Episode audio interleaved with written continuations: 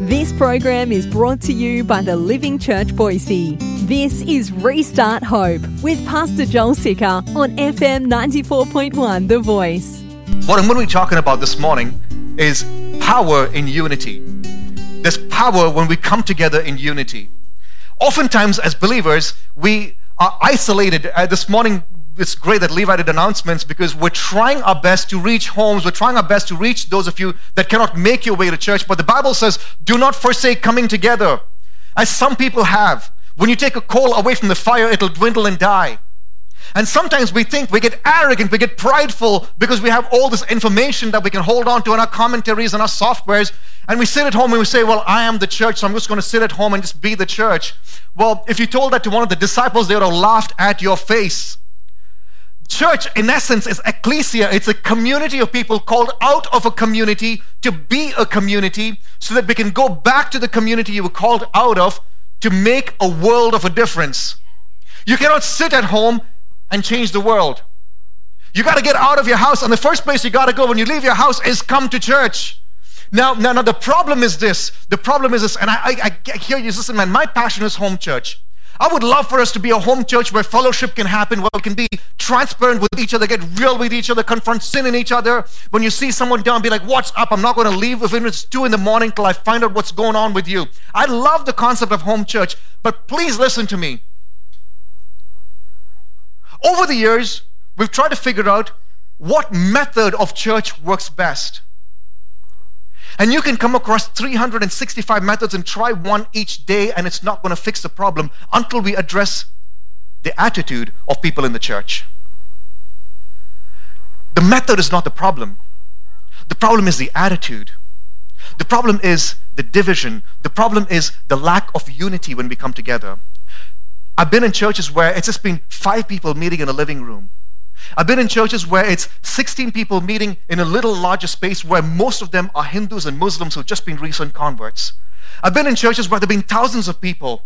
And in every single way, method the church has done, I watched the Spirit of God move in power. In fact, I was saved in a home church where it was led by an Australian missionary in India. It was crazy. I didn't understand half his words, and then I was like, oh, he's speaking in tongues. I was like, no, that's the Australian accent. It's crazy. I was like, why does he keep saying good I might? I'm like, okay, maybe that's the way he speaks in tongues. Shrimp on the barbie. No, that's not what they say. but but I've also seen churches that try to mimic a spirit-filled church. And they can have all the right fittings. They can have the lights and the speaker and the music and the worship team, but it lacks power.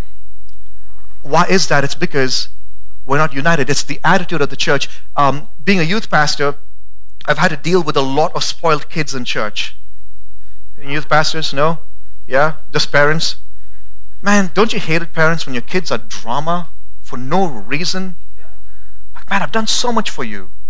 I cooked you breakfast, and you stick your nose up it and you say, I don't want it. You know? I bought you good clothes, and you go put holes in the knees, and then you say, I don't like it. You know, it's like, come on, man. What do I need to do to impress you? Like, you hate it when your children are being drama for no reason, dragging their feet, don't want to go to bed, even after all the good things you've done for them all day. Sadly, those parents come to church bringing the same stinking attitude.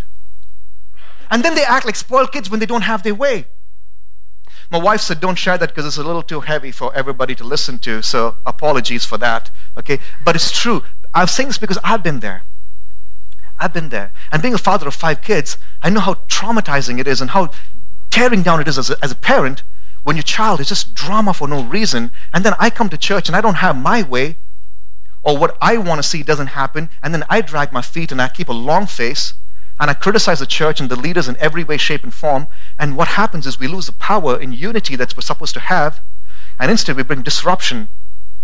We fall away. We pull other people away. And we encourage people to stay back at home. We encourage people not to go to church. And man, we make Jesus look bad in all of this. There's power in unity. The problem is not the method, but the attitude. Jesus says in the book of Matthew, He says, A house that's divided against itself will fall. And we've seen this happen not only in churches, we've seen this happen in families, haven't we?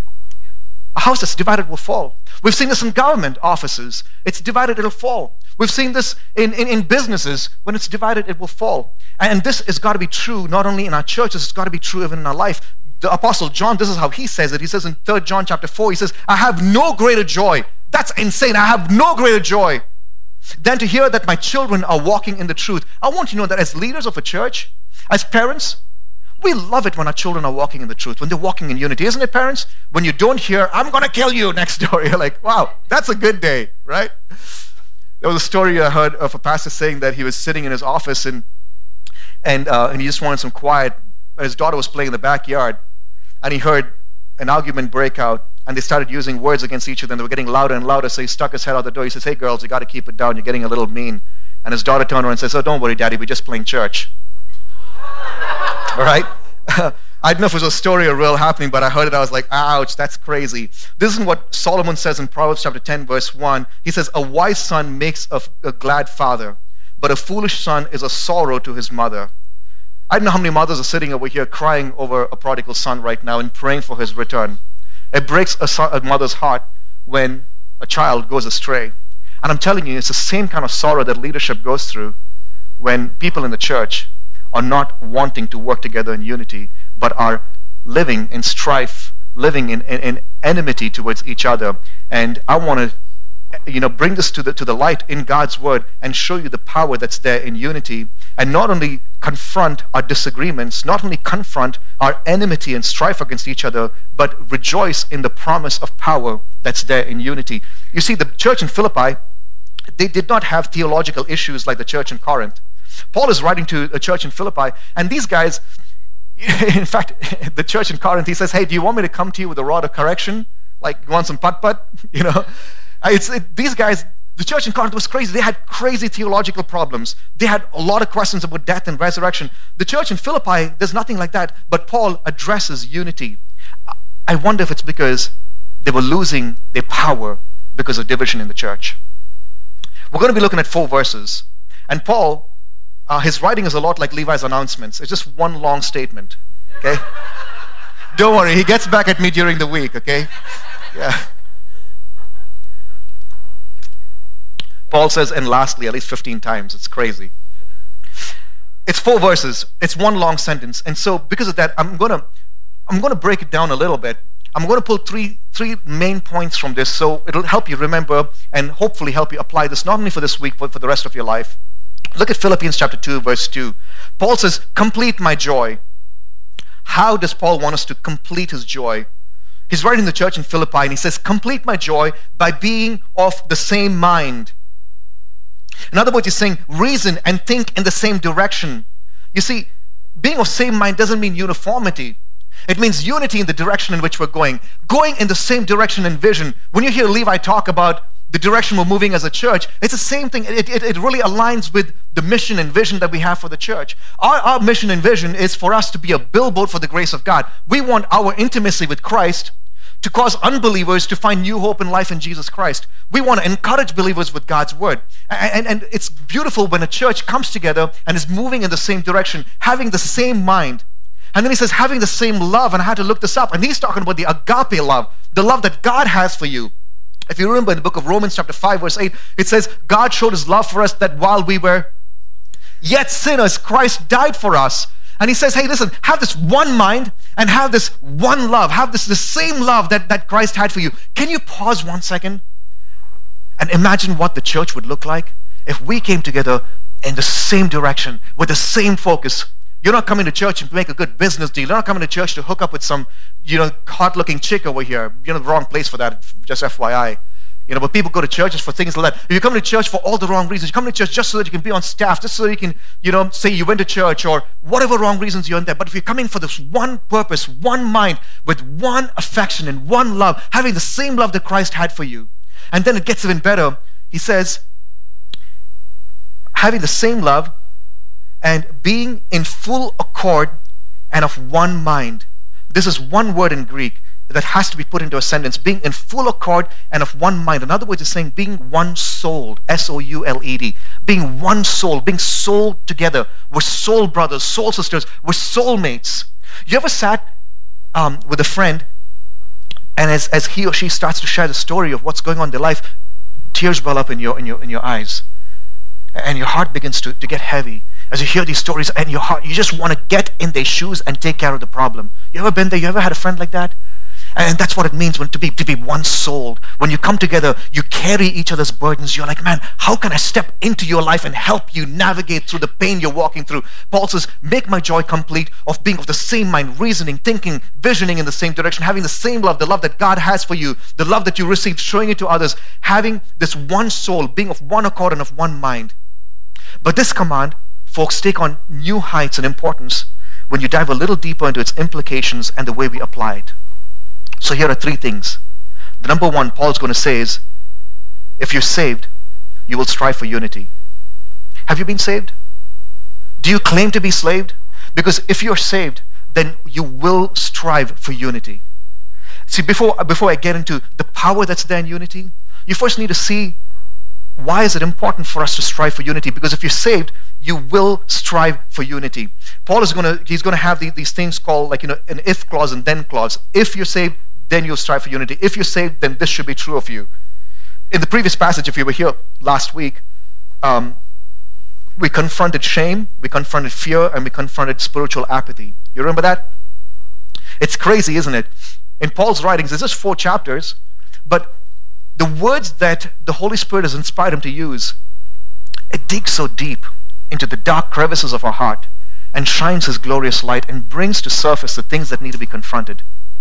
If you receive the gospel, then what are you doing holding on to shame? If you receive the gospel, why are you giving into fear? If you receive the gospel, why is there spiritual apathy in your life? And he confronted that last week. And this week is going to confront us and saying, hey, listen, if you receive the gospel, you've got to keep striving for unity.